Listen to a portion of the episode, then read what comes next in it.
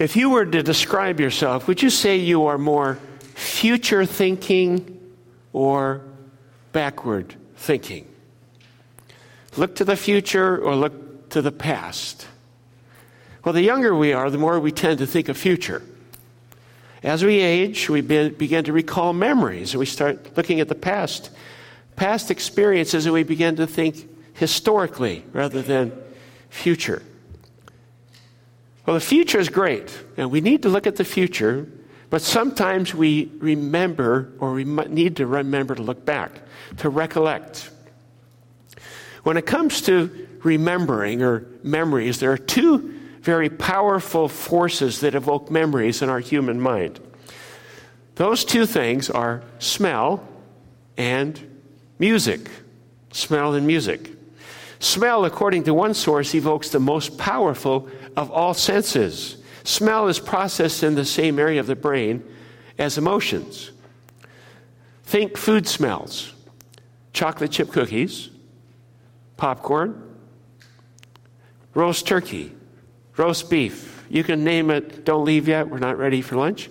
But just thinking about food smells, maybe coffee. Think about those smells. And you smell something. I know that I smell certain things when I go into some place that serves Asian food, and it takes me back to Japan when I was in my childhood. Just one smell, just whoa, I remember where I was at that point. But music, music, or specifically song, is the richest in memories. I will never forget the week after September 11, 2001. The music artist Sting sang a phrase from one of his songs How fragile we are. Just that one, one phrase, how fragile we are. And every time I heard that song, I was brought back to 9 11 and the images of the trade towers collapsing. Song is very, very powerful. John Newton, who was the owner of a slave ship until he was converted to Christ, penned the famous song Amazing Grace after being set free from the slavery of sin and involvement in the slave trade. And Amazing Grace evokes many memories for many of us. So, a, a, man named Mr. Spafford penned the words of an incredible song while he was sailing across the Atlantic Ocean. He got to the location where a ship was rammed and sank. On that ship were his wife and four children, and his four children perished, and his wife was saved. What was that song? Some of you know the story. It is well with my soul. You hear a song and it, it just takes you back. You think about what you were doing when you first heard that song. And it might be a pop song like, I Want to Hold Your Hand by the Beatles. Or Smoke Gets in Your Eyes by, I think of Smokey Robinson. The Beach Boys, the Bee Gees, uh, Loretta Lynn, Chicago, Blood, Sweat, and Tears. You look at all those things, and I'll bet many of you if, you, if I played a song, you would say, I remember where I was when I first heard that song. Or maybe it's something a little more spiritual by the Gaithers or Andraé Crouch. Maybe it was a, a favorite hymn. You hear it, or a chorus in a worship song, and it takes you back. There's tremendous power in song. Tremendous power in song. Significant events are celebrated and remembered in songs. Songs written about an event. And the most well known and most often sung is a song we sing in America before every sporting event in this nation. It's called the Star Spangled Banner. The Star Spangled Banner. It's a song to remember. It was written by Francis Scott Key during the War, War of 1812 as he stood offshore watching the British bombard and shell Fort McHenry. The bombardment started on Tuesday, September 13th, 1814, and continued all that day and almost all night. Key and his friends knew that Fort McHenry had little defense. They paced the deck all night, and even when dawn came, they did not know who had won the battle because the smoke and the haze was so thick. Suddenly, at seven o'clock, a break in the mist cleared, and for a moment, they saw the American flag still flying over the walls of, of the fort. he was so excited and inspired that he took a half finished letter and pen and paper and he wrote the verses. The rest is what we say is history. The words of the first verse are very familiar. It says, Oh, say, can you see by the dawn's early light what so proudly we hailed at the twilight's last gleaming, whose broad stripes and bright stars through the perilous fight, or the ramparts we watched, were so gallantly streaming? And the rocket's red glare, the bombs bursting in air, gave proof to the night that our flag was still there. Oh, say, does that star spangled banner yet wave o'er the land of the free and the home of the brave? Did you know there were three more verses to the star spangled banner? I want us to go to just verse 4. Verse 4. I have all of them up here, but we're, we're not going to sing it, but we'll look at it. it. Starts with, Oh, thus be it ever. It says, Well, thus be it ever when freemen shall stand between their loved home and the war's desolation. Blessed with victory and peace may the heaven rescued land praise the power that hath made and preserved us a nation. Then conquer me we must when our cause is just. And this be our motto in God is our trust. And the star spangled banner in triumph shall wave o'er the land of the free and the home of the brave. The power of song, that was written to memorialize an event in the history of our nation, the preservation of our country. Power of song. The songs are important because they help us remember. And songs have been around for centuries. And I'm not just talking about hymns, okay, just you know. These are much older, like 3,000 years old. Well, the Bible also is full of songs full of songs. The most common and well known are found in the book of Psalms, but the very first song that's recorded in the Bible is found in the book of Exodus. The book of Exodus. And when I say it's recorded, I mean the lyrics, not the music.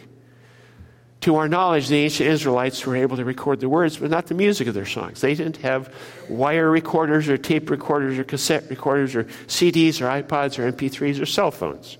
I don't know how they survived life, but they, they made it through somehow. And they passed these songs from generation to generation. We only have the texts of those today, not iPhone texts. We only have the words of these songs today. And today we're going to look at one of those songs. This song became the centerpiece of a celebration for the Israelites.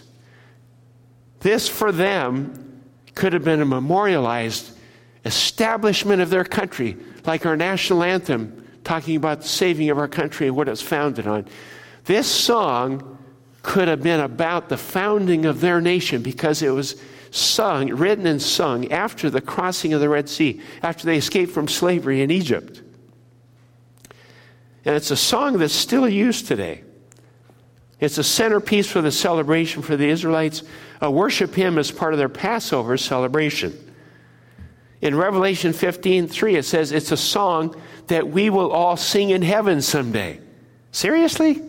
Yeah, it says in Revelation 15, 15 3, says, And they sang the song of Moses, the servant of God, the song of the Lamb. This is to be sung by the ones victorious over the beast and his image standing by the sea of glass. You can look it up later. It's a powerful song. As we return to the book of Exodus today, the Israelites had just been rescued by God from slavery in Egypt. They had crossed the Red Sea, and God had destroyed the entire Egyptian army, the most powerful army of all time. And I want us to, to look at this song there's some descriptive words and three phrases God is, God has done, and God is my.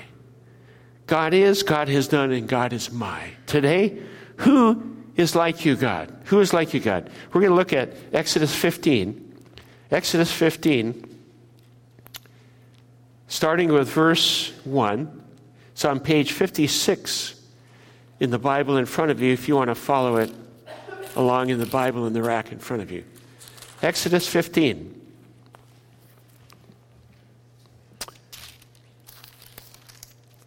Then Moses and the Israelites sang this song to the Lord I will sing to the Lord, for he is highly exalted. The horse and its rider he has hurled into the sea. The Lord is my strength and my song. He has become my salvation. He is my God, and I will praise him, my Father's God, and I will exalt him. The Lord is a warrior. The Lord is his name. Pharaoh's chariots and his army he has hurled into the sea. The best of Pharaoh's officers are drowned in the sea. The deep waters have covered them. They sank to the depths like a stone. Your right hand, O Lord, has, is, was majestic in power. Your right hand, O Lord, shattered the enemy. In the greatness of your majesty, you threw down those who opposed you. You unleashed your burning anger, it consumed them like stubble. By the blast of your nostrils, the waters piled up. The surging waters stood firm like a wall. The deep waters congealed in the heart of the sea. The enemy boasted, I will pursue, I will overtake them, I will divide the spoils, I will gorge myself on them, I will draw my sword, and my hand will destroy them. But you blew with your breath, and the sea covered them. They sank like lead in the mighty waters. Who among you, who among the gods is like you, O Lord? Who is like you, majestic in holiness, awesome in glory, working wonders? You stretched out your right hand, and the earth swallowed them. In your unfailing love, you will lead the people you have redeemed. In your strength, you will guide them to your holy dwelling. The nations will hear and tremble. Anguish will grip the people of Philistia. And the kings of Edom will be terrified. The leaders of Moab will be seized with trembling. The people of Canaan will melt away. Terror and dread will fall upon them. By the power of your arm, they will be as still as a stone until your people pass by, O Lord until the people you brought pass by. You will bring them in and plant them on the mountain of your inheritance, the place, O Lord, you made for your dwelling. The sanctuary, O Lord, your hands established. The Lord will reign forever and ever. As we look at this, there's a little, bit of a different message. I want you, want you to look at every one of these phrases, these titles for God. The char- these are characteristics of God. And say, what does it mean to me? How, how can I personalize this? This is a song we don't know. We might need to learn it. Somebody may need to write, write some melodies to it. It's a song of praise. What does it reveal? First of all, number one, God is highly exalted highly exalted. The Hebrew word means arise, to grow, to show as exalted, to, to rise on high, to be elevated. Jehovah God had displayed his superiority over all the earthly powers at this point by casting all the horses and riders and chariots of the Egyptian army into the sea. In one action, he destroyed the greatest army on earth. At one time, it was totally destroyed. How? By waves by waves, water, waves, waves. How many of you have ever been surfing?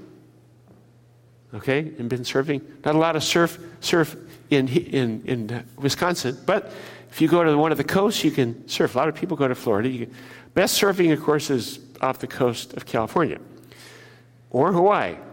Now, I've, I've tried body, I've tried surfing. I'm, i was pretty good at body surfing, but I wanted to add a surfboard, and uh, not so much. The first time I tried surfing with a surfboard was with my cousin who lived in Pasadena, and we went to Laguna Beach. He gave me instructions and said, "Okay, this is what you want to do.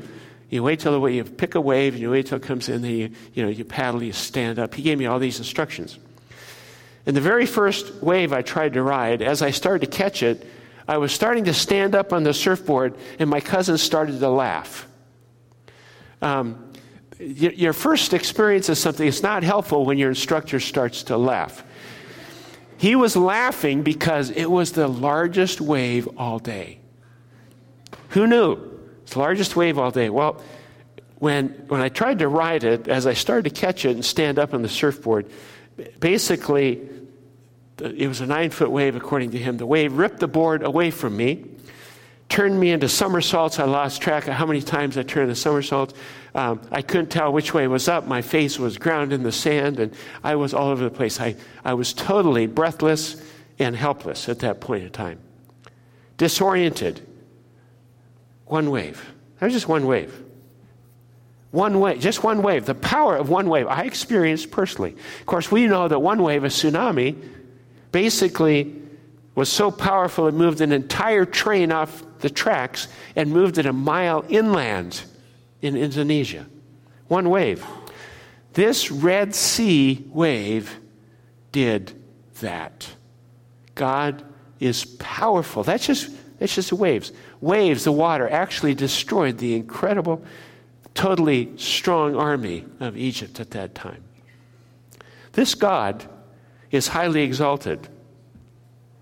How do we compare with our God when we look at what God can do? God is highly exalted. The next phrase, God is a warrior. A warrior. Verse 3. A warrior is defined as one who knows how to make war, experienced in conflict. Now, we admire warriors, past or present. We don't like war, but we like warriors. We admire them. Whether they're Alexander the Great or Genghis Khan, Napoleon, Patton, or MacArthur. Well, in the physical realm, no matter what the warriors are, they're nothing compared to God, our warrior, who fights on our behalf. He fights on behalf of his people. There are physical conflicts and physical battles, but the biggest thing that we deal with most often are spiritual battles and a clash of kingdoms the kingdom of God versus the kingdom of, of Satan. And God is our warrior who fights those battles on our behalf. He's called a warrior. He's well acquainted with conflict, and he says, I will fight for you. Then it says God is majestic in power, verse 6, which is the ability to do, act, or produce. Who is like this God? power. We compare the, the most incredible powers that we know of. We think about nuclear weapons or bunker busting bombs. And you compare that to a volcano like Mount St. Helens. It's like, it's nothing compared to a volcano. Compare just one volcanic blast with a bomb, or you compare one hurricane or typhoon to the most powerful weapons systems. There's no comparison. It's estimated that one asteroid colliding with the Earth could cause more damage than 100 nuclear bombs. God created those forces. That's the God of power that is your warrior. Who is like you, God? Majestic in power. Says he's majestic in holiness. We have a, we have a hard time understanding holiness. Holiness, I, I think of it in terms of perfection, perfect righteousness, no mixed motives, absolutely perfect. Now, some of you are perfectionists, some of you not so much. Those of you that are perfectionists, you would notice if the pulpit was a little bit off to the side, right? I'll move it back or my wife will get mad. Perfection. Perfection is something and when we're talking about perfect, we're talking about perfect in relationship with God. It's holiness. It says he's majestic or perfect in holiness. It says he's awesome in glory. When we use the term awe, awesome, I'm, I'm trying to remember when the word awesome became the word to say. Um, not when I was growing up, it wasn't awesome, it was something else. Then all of a sudden, everybody's saying, awesome awesome, everything's awesome. And when you really look at what that means, it evokes awe, which means you are abs- you're speechless. Okay? We use it a lot, but basically, when you talk about awesome, it, it, it renders us speechless. We're so respectful, so in awe of who God is. He's awesome in his glory. Says he's un, has unfailing love, verse 13. And of course, we know the most powerful force on earth is love. And this says it's not just any kind of love, it's un, unfailing love, it's consistent love. This is the kind of love, this is God is love. God is love. Who can compare? Who is like you, God? It was very important that the Israelites learned this song and they sang this song so that they would not forget this incredible event that happened. We can still read this song today so that we compare and don't forget that God is. Just like we sing the national anthem all the time and remember, home of the brave, home of the brave. We think about that. This song. Don't forget God. Who is like you, God? Then there's a section that talks about what God has done. What has God done? He shattered the enemy. He breaks the power of he breaks the power over them. This is God's track record. And of course, in this passage, he, he, he broke the power of the Egyptians.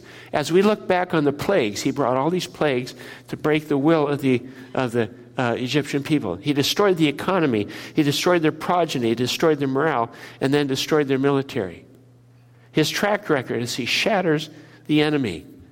And God does it just by speaking the word speaking the word. He controls all nature and all the forces hurricanes, tornadoes, torrential rains, floods, earthquakes, volcanoes, asteroids, sun, heat, water, drought. And the difference is that God uses his creation, his creative weapons, by just speaking, just speaking the word. He shatters the enemy in that he shatters Satan's and Satan's power. It's a different way, it's a spiritual battle. What are, what are Satan's weapons against us? What are Satan's what? What does he have to shatter when you feel like you're under attack spiritually? Accusation. You're not good enough. God will never forgive you. Who do you think you are? God can't love you.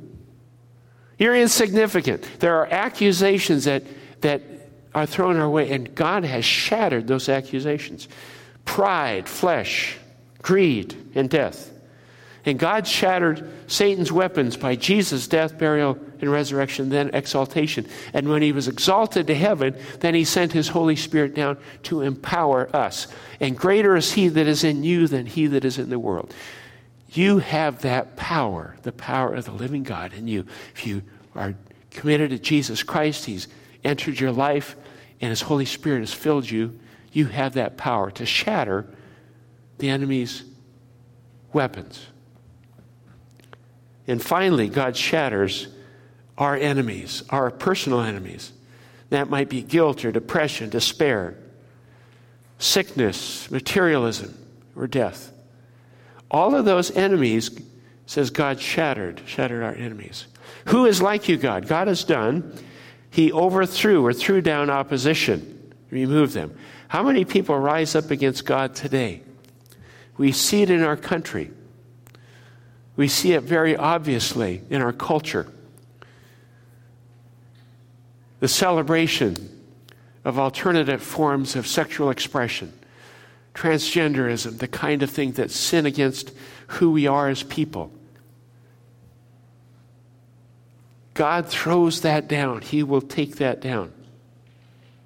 How? By the blood of the Lamb and by the testimony. Who is like you, God? Says God has done, he has consumed his enemies like stubble. And this is a picture of burning them up totally.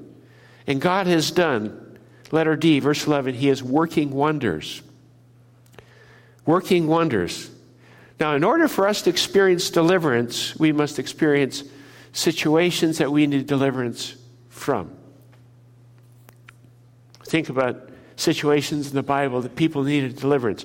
Daniel in the lion's den, Shadrach, Meshach, and Abednego they go, the fiery furnace, different people.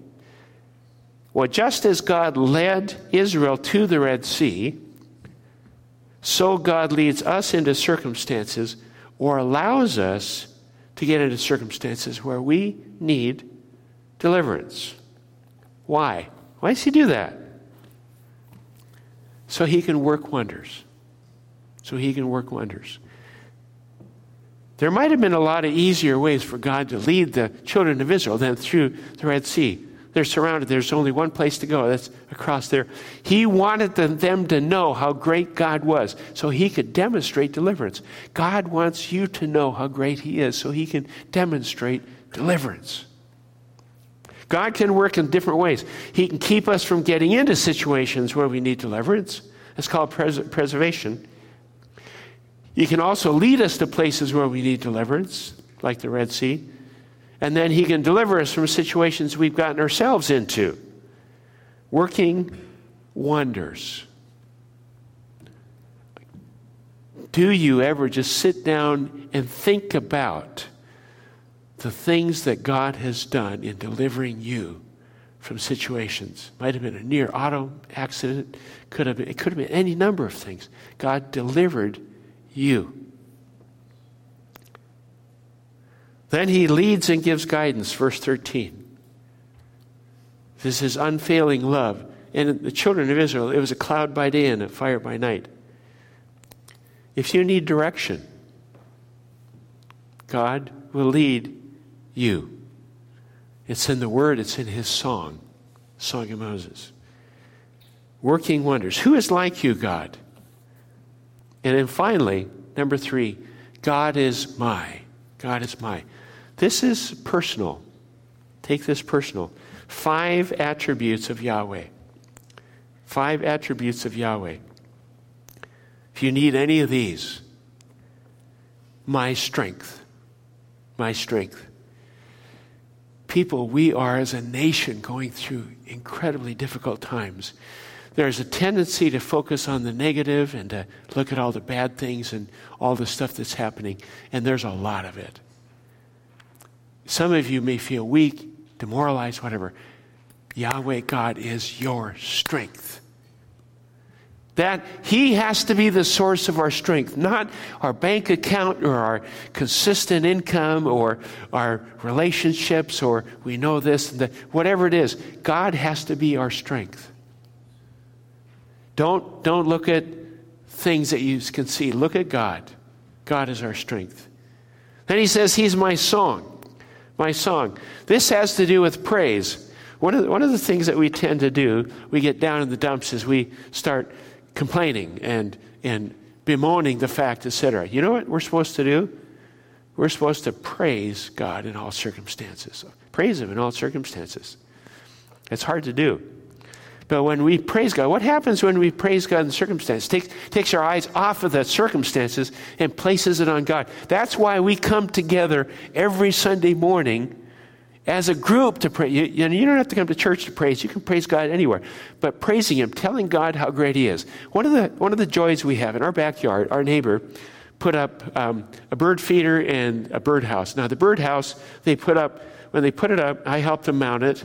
And and put it up. And I said, Now, who's going to live in this birdhouse? He said, It's, it's going to be a bluebird. I said, How do you know that? I hadn't seen a bluebird. He said, It's the size of the hole. I said, Really? That's interesting. So put it up, and sure enough, they start coming. And what is there? It's a bluebird family. It's, it's an amazing thing, this bluebird family. We watch the, the mate, they're coming, and all of a sudden they're starting to bring food. Now there are three, three other little bluebirds running around, flying around, flitting and stuff. It's the most amazing thing to see. I, where was I going with that? Oh, my song. Okay. Praising God. Looking at the good things that God does. And, and what, can, what can we learn from watching that process? I can praise God for his watch, you know, his creativity. You know, we see these different animals. We've seen um, just driving around. Some of you, you know, we were from the city. You know, we could see raccoons once in a while. That's about all we saw. You know, scavengers. Out here, we've seen fox, we've seen badgers, of course, lots of deer. We saw a brand new little born fawn one day that was trying to cross the road. We stopped and we stopped traffic to make sure it could get across, and we've seen that. Um, and then innumerable birds that, that we don't have in the Seattle area. It's, it's like all this creation. It's amazing. And I can praise God for that creation. I, I, can look at anything. I can look at how nature works. Some of you like to work in the garden. You plant a seed and it grows. How's that work? Nobody knows. You don't know. We don't know how that works. We just know that the seed grows. God made that. We can praise God for so many things, and we can be taken up by all the awful things that are happening, or we can focus and praise, praise God. And when we praise God for those things, we begin to see how great He is, and how strong He is, and how much He cares for us. Praise. My song. God is my salvation, redemption, bought and purchased. Every one of us were purchased or offered to be purchased by the blood of Jesus. We just have to accept the gift. Every individual has a possibility of being restored to the highest created order which God intended through personal salvation by Jesus in his death on the cross. God is my. God is my God. We have our own God. There's no other God. I have my own personal God that I worship. He is my God. He's your God. Let that sink in. You have a God that loves you, cares for you. He's yours. He's your God that you worship. He's also my Father's God. My Father's God. I mean, there's a heritage, there's an inheritance. When we look at this song, and we can't get into all of it. We talk, this talks about how he's going to bring him into the promised land. We don't have time to go into all of that today. When you ask the question, Who is like you, God? we see the power of song. And the final phrase is verse 18 The Lord will reign forever and ever. And if there's anything we need to hear today, and you may need to just read through this again and find out that God is, God has done, and God is my again. God is my. And as a nation, as we move forward in celebration of Independence Day, our God, the God who founded this country, we can move forward with confidence and assurance, knowing who our God is. Who is like you, God? Let's pray. Father, we thank you that the Israelites experienced an incredible event. And thank you that Moses wrote the song. And I pray, God, that we would look at your word and begin to understand in small ways, in big ways, who you are and what you've done. And I pray that our confidence would be in you as we worship you today. In Jesus' name.